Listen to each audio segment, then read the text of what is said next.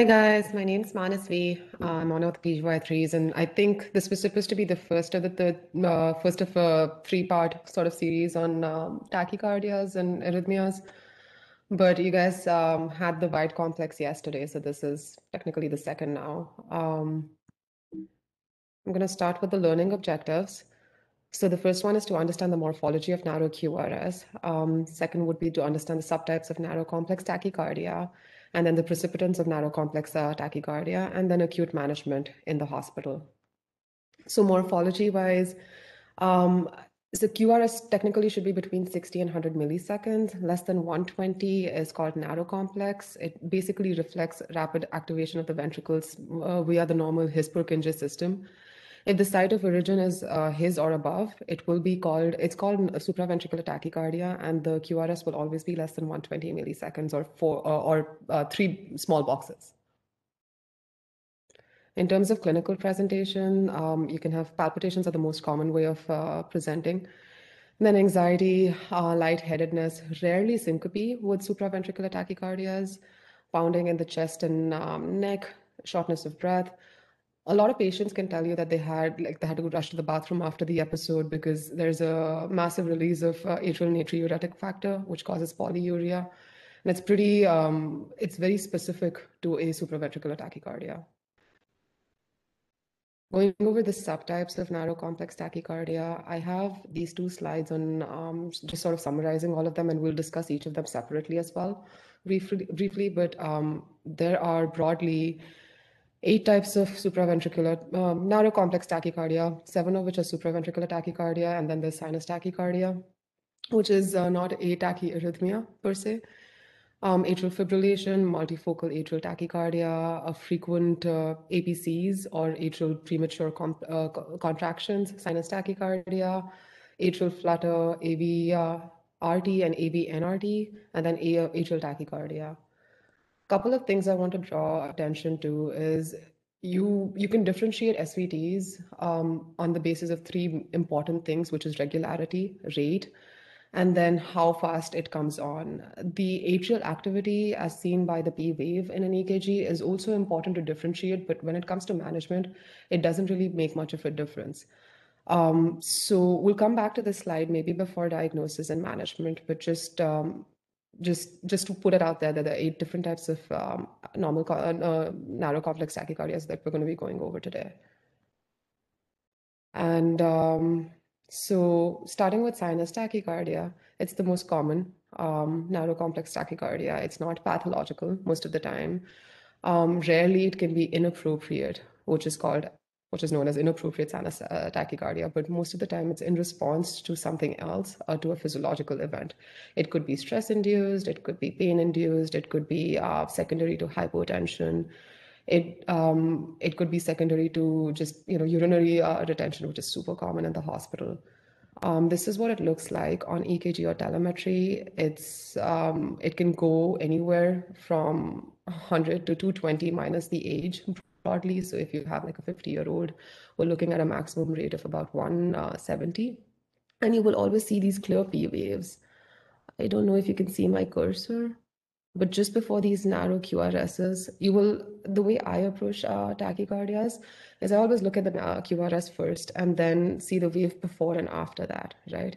So you can see these P waves before the QRSs and they're all um, this is lead two so they're up going upright and lead two which is a normal um, which is almost uh, um, sort of indicative of sinus rhythm.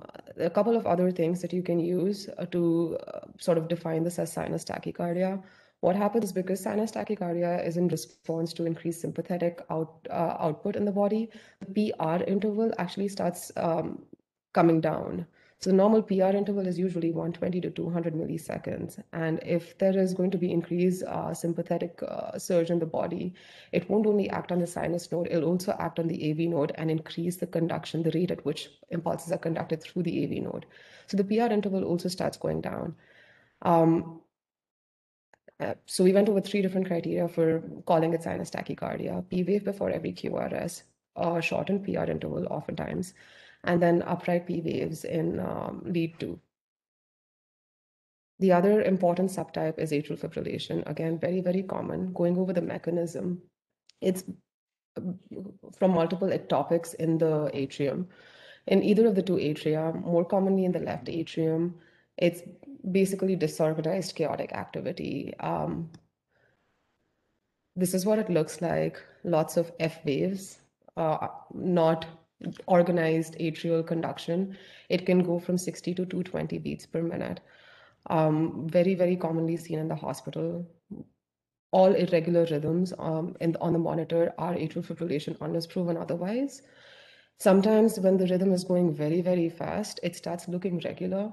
Um, in such patients, it's it's it's helpful to get a full 12 lead EKG and not just go by the telemetry because P waves can sometimes be very difficult to uh, catch on the telemetry, like on the monitor. But eh, just remember, if it's going very fast, it can look very regular. Or if it's very controlled with medications, then also it can start feeling regular um, on just like, you know, auscultation or a pulse palpation. But if there is no P wave if you can't find a single P wave in the 12 lead EKG, then it's atrial fibrillation. Atrial flutter, also fairly common, um, the second most common pathological uh, SVT after atrial fibrillation. The mechanism is very different from atrial fibrillation. It's often referred to as a cousin of atrial fibrillation. It's um, it's not an ectopic. Uh, uh, it's not. It doesn't come from an ectopic focus like atrial fibrillation does. Um, it comes, uh, the, the mechanism behind an atrial flutter rhythm is a reentrant uh, circuit, and it's usually a large circuit, so it's not very fast. What happens with reentrant arrhythmias is depending on the size of the circuit, the the rate of the uh, rhythm changes. So if a circuit is is big, right, it's going to take a while for the impulse to go all around it. So the rate's not going to be very high. So macro entrant arrhythmias are slower than micro reentrant arrhythmias, and atrial flutter is a is an example of a macro reentrant um, arrhythmia. The mechanism shown in this picture is the mechanism of a typical atrial flutter, which is usually anti-clockwise and around the tricuspid valve. You can have atypical um, atrial flutter, and it's usually seen in patients who have like some history of uh, cardiac surgery or um, any sort of ablation procedure done in the in, in, in the atria. A lot of patients with atrial fibrillation um, undergo atrial, like ablation nowadays, and then ablation itself is like burning the heart and it creates scars. And some of these patients, five or 10 years after their uh, fibrillation ablation, actually develop atrial flutter. And it's a very atypical atrial flutter. Some things I really wanted to go over with atrial flutter is um, atrial flutter is a very regular rhythm. And it often comes with a two to one uh, AV block, conduction block. So you'll see um, the characteristic sawtooth um, waves that are uh, that's that sort of signify atrial activity, but you don't see the QRS following every um, sawtooth P wave, right? Two to one is the most common kind of block you'll see with uh, atrial flutter. It can be um, three to one, four to one, or any sort of variable block, and that's when the when that happens, the ventricular rate starts going down even further. Um, if you have a patient it cannot be so the in atrial flutter you can't have the atrial rate less than 280 to 300 right and if you call it a 2 to 1 block it means uh, the ventricular rate always has to be 140 to 150 um, with if you consider 2 to 1 conduction block. So if you have a patient and um, it, it looks like the rate is going at 150 on the monitor constant 150 and you're not sure if, if that's a P wave or if it's a sawtooth wave, really consider atrial flutter as a differential because it's it's very very regular and 150 standard 150 without any variation not slowing down not going up is almost hallmark of atrial flutter Again, like I said, there are two types of atrial flutters, typical and the reverse typical or atypical. Um, in typical atrial flutters, you'll have uh, downgoing P waves or flutter waves in the inferior leads, 2, 3, and AVF, which is what it looks like in the first, in the one on the left side, the, the picture on the left side. And then in the reverse typical, you can have upright waves in the inferior leads, or you can just have um, depending on where the focus is, if it's not necessarily from the left atrium, which is uh, a very common cause of atypical atrial flutter, it can have different kinds of like um, P waves, um, flutter waves. But if it's um, if it's downgoing um, sawtooth waves in the inferior leads, it's a typical atrial flutter. The next one, the, the next three arrhythmias are slightly more challenging to understand, or at least I found them a little difficult to understand in, in the beginning, but they're quite interesting and they're fairly common. Um, AV-NRT, AV-RT, and then atrial tachycardia. They're usually looked at together, like because the management is, is very, very similar. But going over each of them separately, in AV-NRT, the pathology is in the AV node, right? Some people have two different pathways, a fast pathway and a slow pathway within the AV node. The picture on the on the extreme left of the monitor tells you what it would be like in a normal condition when there's sinus rhythm at baseline. Um, once the sinus beat reaches the AV node, it bifurcates and goes down the slow pathway and the fast pathway, both, right? The slow pathway is going to go down slowly. Um, and by the time it reaches the distal end of the AV node, the, the impulse has already traveled down the fast pathway and um, now the fast pathway or the or the His um, system further lower down is in a refractory stage. Also, because the impulse is uh, also traveling down the fast uh, the slow pathway, it can't re- it can't go back up the slow pathway um, when it's come down the fast pathway already. I don't know if that makes sense. Um, and then when there's an extra systole, all, so if, for example, a patient's going at 60 per minute, that's their sinus um, rhythm. That means every second there's a there's an impulse going from the SA node to the AV node. If there's an extra systole, it'll come sooner than one second.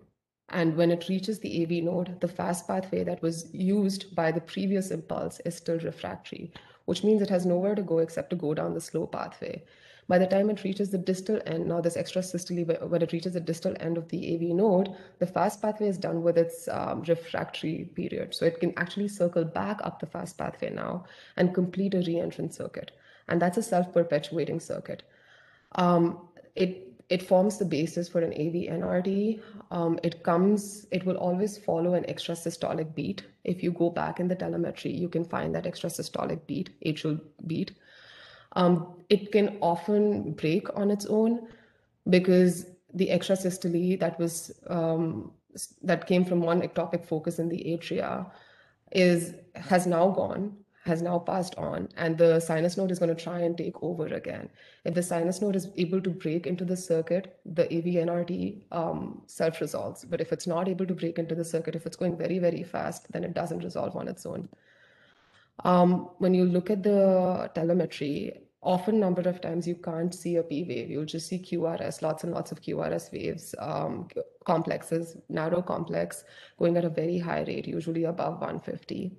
Sometimes if the if you're able to slow it down, or if it's not going too fast on its own, then you can see a pseudo, what's known as a pseudo S wave, but is essentially the retrograde conduction to the atria of the um, from the AV NRT. So you can see that um, in um, your in lead two in the lead that you use you will always reflexively look at lead two when you're looking at atrial when you're looking for atrial activity um, so that's for typical AVNRT. It's the most common type of AVNRT. Then there's an atypical AVNRT in which um, instead of the pathway being completed by the fast, in a typical AVNRT, it goes down the slow pathway first, and then it goes up um, through the fast pathway. In an atypical AVNRT, it goes down the fast pathway and then goes up the slow pathway. It's very rare. Um, the P wave actually comes before the subsequent QRS, and the interval becomes very long uh, between the QRS and the P wave. Going over, uh, go, going over AVRT, Again, two types of AVRTs, orthodromic and antidromic. Um, the, the direction of AVRT, the nomenclature of AVRT, is determined by the, the direction in which the impulse goes through the AV node. Um, the pathology in AVRT is not in the AV node. There is a separate pathway, um, conduction pathway in outside the AV node, which um, which is being utilized to complete this circuit. It's also a re-entrant arrhythmia, as you can see. Um, and it's a larger circuit than an AV node uh, and than an AV NRT because it's occupying a lot more space in the heart. So it can be slower than an AV NRT. The more, the more common of the two, orthodromic and or orthodromic and antidromic, is the orthodromic, uh, where the um, conduction, the circuit is completed by conduction in the antegrade um, in uh, antegrade direction through the AV node. Um, pre-ex, I wanted to pull up this picture of pre-excitation because in, like I said, the pathology in AVRT is that there is an accessory pathway outside the AV node in the heart. Um, this can show up as a delta wave or as a pre-excitation wave in a normal resting EKG without arrhythmia. It may not, but it can. Um, and that's because most of the, while most of the uh, the sinus uh, the impulses produced from the sinus node are going to go through an AV node, uh, going to go through the AV node in a normal uh, resting state. Some of them might um, go through the accessory pathway. Um, so, going over the telemetry appearance eh, of orthodromic AVRT specifically, when there is um, tachyarrhythmia, right? Because the circuit is being completed, as you can see in the second picture, there is, now you won't see the excitation waves that you would see at baseline. So at baseline, you would see an EKG with a delta wave, but once the patient goes into tachyarrhythmia, there is no delta wave visualized and the P waves become abnormal. So in the pre-excitation or the or the resting state, there'll be an upright P wave or very short PR interval because most of it is taken up by the delta wave. Uh, but and then when once the patient goes uh, develops a tachycardia, like completes the circuit, the delta wave disappears, and the P waves become retrograde, and they start happening. They start occurring after the QRS because the the atrial depolarization, which is what a P wave is uh, uh is is uh, indicative of, is happening in a retrograde manner.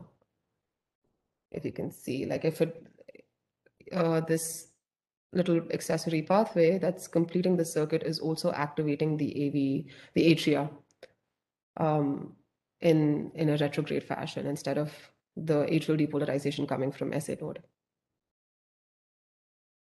And then antidromic AVRT is actually a wide complex uh, tachyarrhythmia.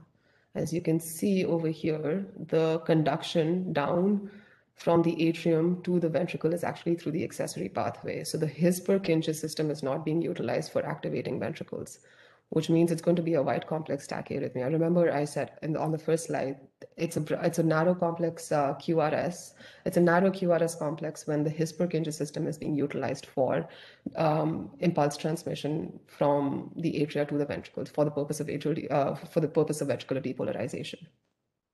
So it becomes antidromic AVRT, is um, wide complex, and then the P wave is again after the QRS.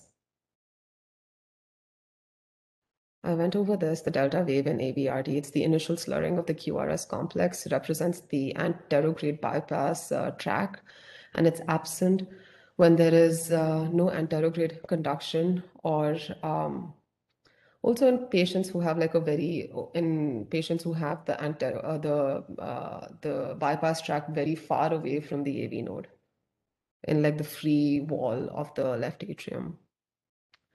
WPW or Wolff uh, Parkinson White syndrome is the syndrome itself is tachycardia and delta wave both.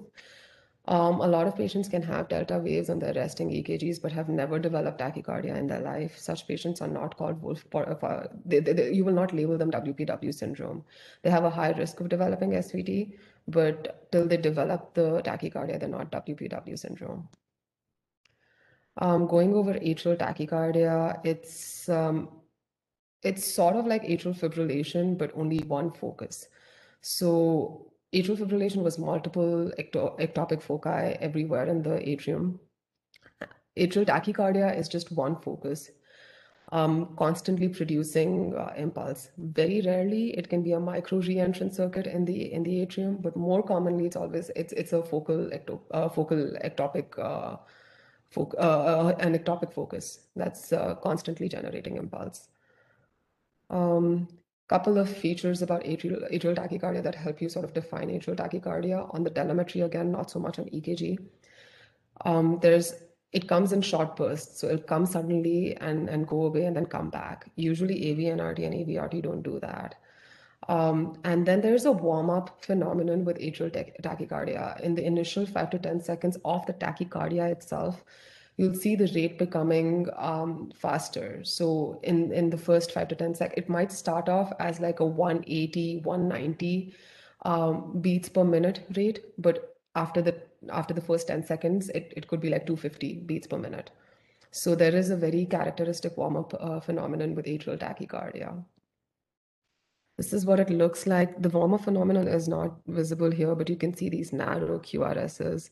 No P waves are visible. They're, they're buried um, in the T waves most of the time. I don't know if you can see one, two, three, four, five, six, seven, eight over here. After the eighth QRS and the eighth beat, you can see this P wave buried here um, in the upslope to the T wave, and it's it's inverted. This is again lead two, and this is a downgoing P wave. So you could potentially march it out. It's visible here in the ninth beat as well. But oftentimes you can't see it at all. And then it comes on suddenly and it disappears suddenly. All of a sudden, it'll, it'll go away and the patient's back in normal sinus rhythm. Going over multifocal atrial tachycardia, fairly rare. I've never seen it. It used to be more common when uh, pulmonary, like patients with COPD, were being treated with theophylline. Um, it signifies hypoxia or increased atrial pressure today, um, if if you can see it.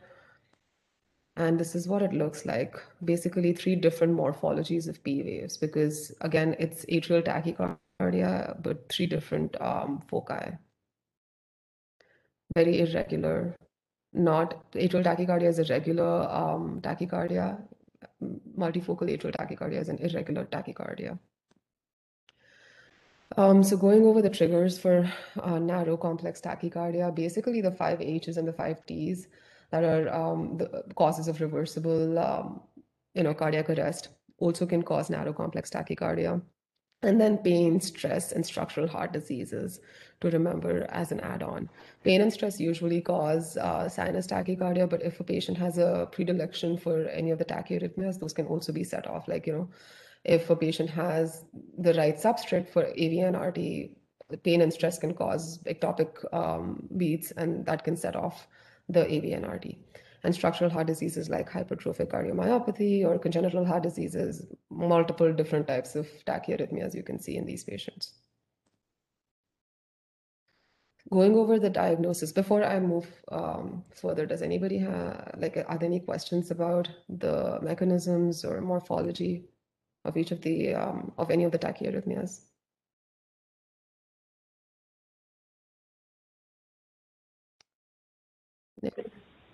Hi. Um, hey. I had a question related to like what is the clinically importance of differentiating between the orthodromic and the antidromic, eh, like A, AVRT, I think? So not in the acute state. There's no real difference uh, between these arrhythmias when you're looking at acute management. But it's uh, definitely important in chronic management because the way to treat a lot of these arrhythmias is ablation. And if you know where to look, which part of the um, heart you want to start like looking at first when the catheters are, are inserted for ablation, it's easier to find the um, the pathway and ablate. Otherwise, like ablation mapping can take so many hours, like six, eight, ten hours just to map the entire atrium. Okay, all right. So then that's the clinical importance. Okay, yeah, thank yeah. you. I had a quick question. Yep. If you don't mind. Um, so uh, back to the antidromic AVRT, would you see any lead inversions in that because it's going or conducting the opposite direction? Like, would we start to see different leads complexes invert? Um, yeah. So if it's um, like this particular diagram shows the uh, bypass tract in the right uh, between the right atrium and the right ventricle, right? You right. can have it between the left atrium and the left ventricle too. The morphology of QRS will directly depend on where the circuit is being completed. Um, if it's in this particular situation, yeah, the, the lateral leads will have um, reverse, like QRS will be in the opposite direction because the arrhythmia is going away from the um, the lateral leads.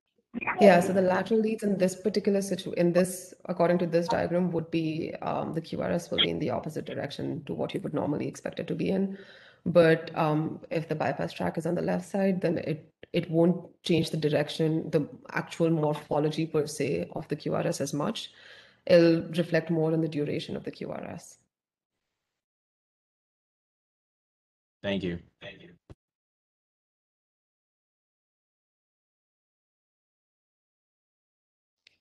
Anybody else before we move on to diagnosis and acute management? Okay, I am going to proceed. One second. So talking about diagnosis, um, we went over this narrow QRS is defin by definition QRS less than 120 milliseconds. Then you look for regularity. If it's not regular, um, it has to be either atrial fibrillation, atrial um, flutter with a variable AV block or multifocal uh, atrial tachycardia. It can be atrial tachycardia rarely with a variable AV conduction block, but three three important arrhythmias to keep in mind. And honestly, out of those three, also atrial fibrillation and atrial flutter are way more common than multifocal atrial tachycardia. Um, so just keep in mind if it's an irregular rhythm, try to make sure it's not atrial fibrillation or flutter. If the rhythm is regular, then you try to find P waves many times you're not able to find it. But if you can, um, see if the atrial rate is greater than the ventricular rate, right? If it uh, if it is, then it's probably a very organized um, atrial flutter or atrial tachycardia. If the atrial rate is not greater than the ventricular rate, right, then you look for something known as the RP interval. So I'm just going to go back to one of the AVNRT um, EKGs. Okay, maybe not the AVNRT, the AVRT EKG, but so the P, you we know the PP interval is between two P waves. The RR interval is between the two R waves. The RP interval um, is between the R wave and the P wave that follows that, right? And you can, that's the RP interval, and then there's the subsequent PR interval between this um, abnormal P wave and and the second, the R uh, wave of the second, the following beat. So you can compare these two, the RP and the PR interval, and see if the RP interval is shorter than the PR interval, it's called a short RP interval tachycardia. If it's longer, it's called a long RP interval tachycardia. Short RP interval tachycardia, again, you can further look at the actual uh, RP interval. If it's less than 70 milliseconds, it's almost always AVNRT. Um, if it's more than 70 milliseconds, basically if the P wave is following the R uh, wave a little later than 70 milliseconds, then it could be AVRT, um, some AVNRTs, um, and then atrial tachycardia. The way I remember this is RP. So the P wave signifies atrial uh, depolarization, right? And we're seeing the atrial depolarization in AVNRT, AVRT, and atrial tachycardia is is from maybe not atrial tachycardia so much, but atrial AVNRT and AVRT, the atrial depolarization is happening in, in the reverse direction. It's not coming, it's not because of sinus node, it's from the AV node or between the H, something between the atria and ventricle. Um, AV circuits are always smaller, right? So those are usually faster um, rhythms, and then they um, are they are able to transmit to the atria faster. So the RP interval is shorter this is how I remember it. It's not necessarily the case every single time, but RP interval, short RP interval, the, the most common differential is AVNRT. Then with long RP interval, it, it's more commonly atypical AVNRT or atrial tachycardia. Okay. Going over diagnostic modalities, a lot of them are not, um, I just wanted to touch on them. A lot of them aren't um, things that we do for patients in the hospital. They're mostly done on an outpatient basis. But just so that you know you're familiar of these terms, familiar with these terms when you know you're admitting patients or seeing patients and they have them in their like background history. Um, there's something known as rhythm monitors. Uh, basically monitors that are worn by patients or on the patient's physical body that record um, the rhythm on an ambulatory basis, right? They can be of three different types. You have Holter monitors, which are only for about 48 to uh, 48 hours maximum. And um, they give you a very small sort of window into the patient's arrhythmia.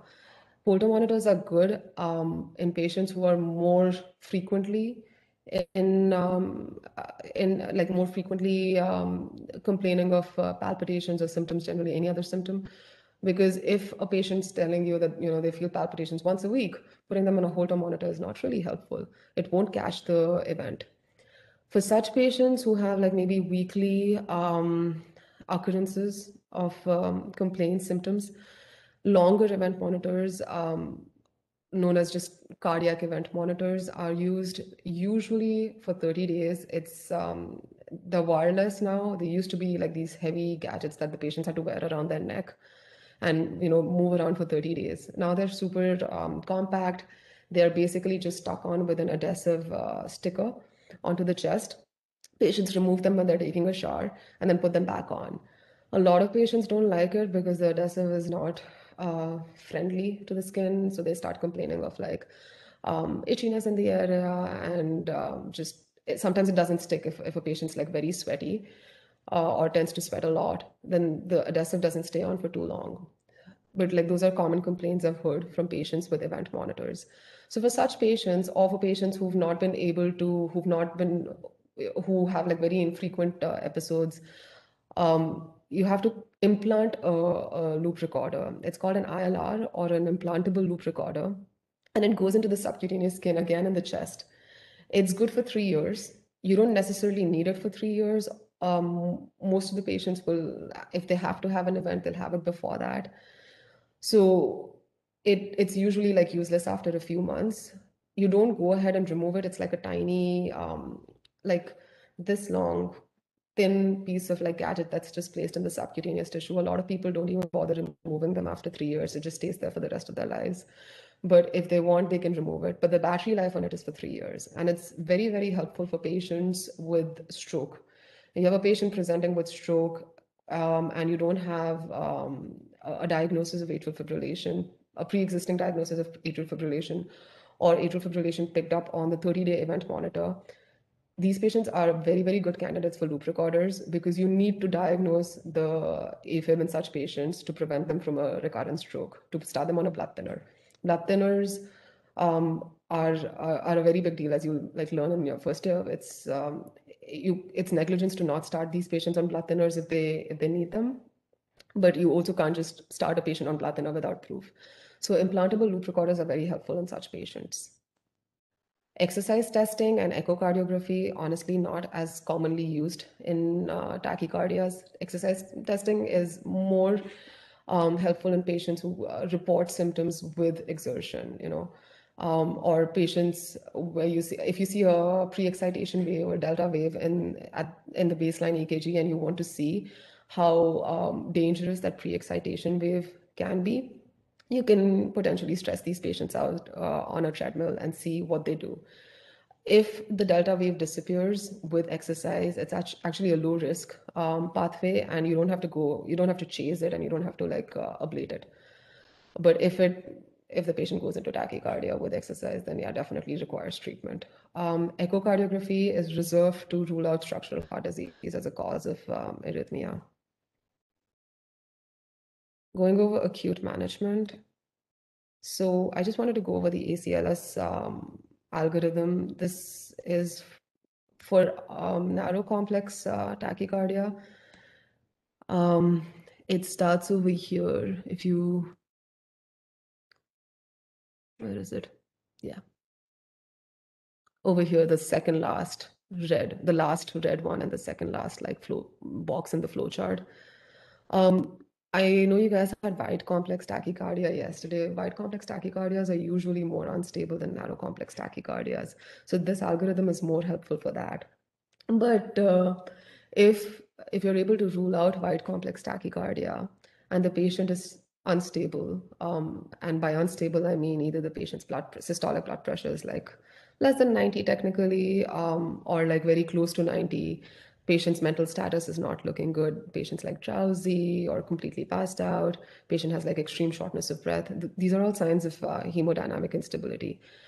Um, you could do a DC cardioversion of uh, these patients. Um, the for ventricular, for narrow or for wide complex tachycardias or, or ventricular tachycardias, you use a much higher current, uh, much higher voltage to shock patients.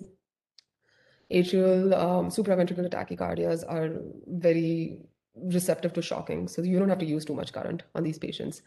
Typically, 120 is what is um, sort of indicated by ACLS, at least the older older um, algorithms the newer ACLS protocol, going by the 2020, um, the 2020 ACLS protocol, actually says refer to specific um, device recommended energy level for each of like for the arrhythmia. Um, but if you're not able to find the manual and all of that, which you probably won't be able to in, in an acute setting, you can start safely with 50 to 100.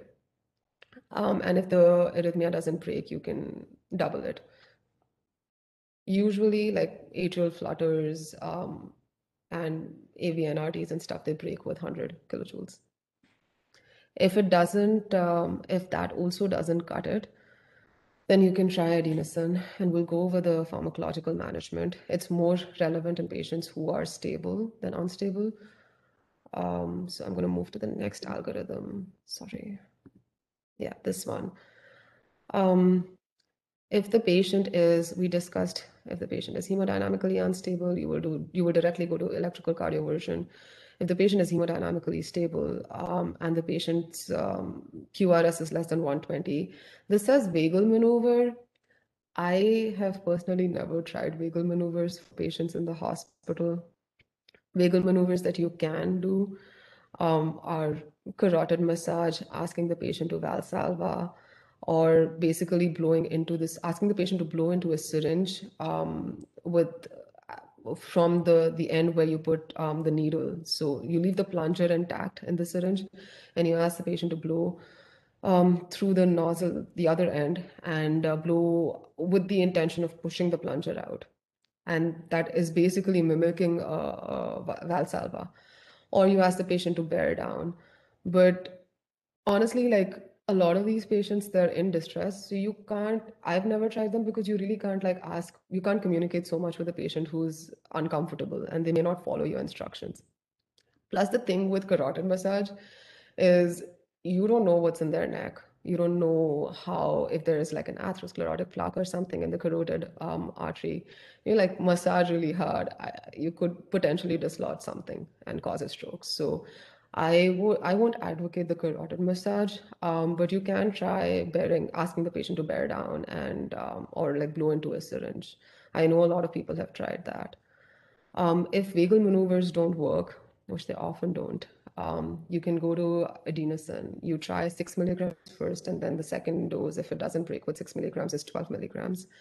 Couple of things to remember with adenosine: um, it has to be given fast, right?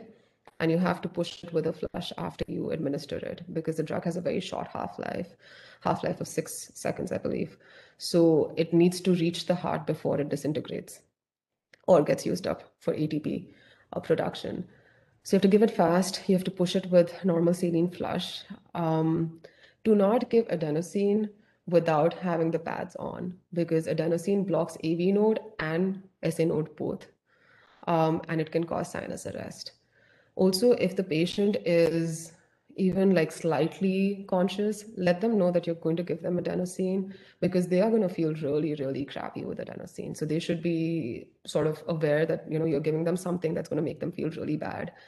Um, and uh, like do that for the patient. I've seen like a lot of people in, in and this kind of happened to me also the first time I pushed adenosine. You're gonna forget these things, but do not do not ever give adenosine without having the pads on. Um, you can try six milligrams, 12 milligrams, um, and then if that doesn't cut it either, you can go to uh, AV nodal blockade, uh, blocking agents such as beta blockers and non-DHP calcium uh, channel blockers. For beta blockers, the drug of choice is metoprolol, IV metoprolol, um, tartrate, that's the short-acting one. You give it as a five milligram bolus, again, push it fast. Um, and then you can repeat it every three to five minutes till the rhythm breaks. You can give up to three doses. If that doesn't break the rhythm, you can try um, IV diltiazem. Um, I usually start with five to 10 milligrams with diltiazem and then repeat again three to five uh, minutes later for about three times. Um, and if that doesn't, and I've never reached this point, I've never reached to the point where I've had to like give antiarrhythmics for an, a narrow complex tachycardia. But technically, if diltiazem also doesn't cut it, then you can um, you have to go to antiarrhythmics um, class 1C and 3 or cardiovert them electrically. These are the drugs. Um, hold on. I think we spoke about most of this. Just um, also, yeah, remember with adenosine, there are contraindications. Absolute contraindication is heart transplant patients. Relative contraindication, um, patients who have like severe COPD because adenosine causes bronchospasm. So you have to be very careful in patients who have COPD. Um, with all these other agents that block AV nodes, the blood pressure might take a hit. It's not as significant as other like non-cardioselective beta blockers, but eh, you can have a little bit of hypotension. And this becomes especially important in patients who are like not necessarily hemodynamically unstable before you start treating them. You know, systolic blood pressure is like around 95, 96 they're baseline drowsy, so you're not able to really assess too much. You give them metoprolol, the blood pressure goes down a little bit more, goes to 90, and now they're technically hemodynamically unstable. Um, don't get alarmed. It's because of the metoprolol, and it should come back. But um, if it's sustaining at a low level, then don't give more metoprolol or, or diltiazem. Um, I don't know if there's any sense in giving the going over this. I, I put this table for completion's sake, but honestly, we don't give antiarrhythmics um, in medicine, or at least I've never seen anybody give antiarrhythmics without having cardiology involved. And then adenosine also actually helps with diagnosis. So this is all acute management, right? um, you have um, you have a patient who's in narrow complex tachycardia, may or may not be hemodynamically stable. You have to do something. You have to act immediately to to, to um, treat the arrhythmia. But once you're done treating the arrhythmia, you have to go back and analyze why it happened. Adenosine kind of helps with the final diagnosis. Sometimes, if you've um, if you've had to give adenosine, which is in, in a very interesting way. So adenosine, if, if a patient completely, um, if the arrhythmia completely uh, terminates with adenosine, it's most likely AVNRT, AVRT, um, and sometimes atrial tachycardia. If the arrhythmia just slows down with adenosine, then it's sinus tachycardia. Uh, hopefully you didn't give adenosine for sinus tachycardia, but it could be sinus tachycardia, atrial tachycardia, atrial fibrillation, and atrial flutter. Um, so yeah, retrospectively you can diagnose after giving adenosine if if you've had to. And i think that's it. Questions anybody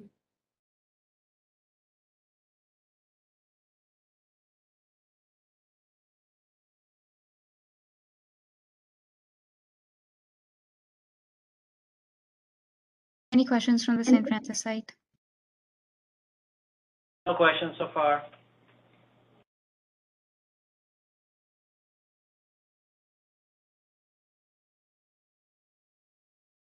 You can also type it in the chat box if you have difficulty with your mic. Hi, Meghana, can you hear me? Yes. Yes. Okay, yeah, we, we, we don't have any questions, but I just wanted to make sure you.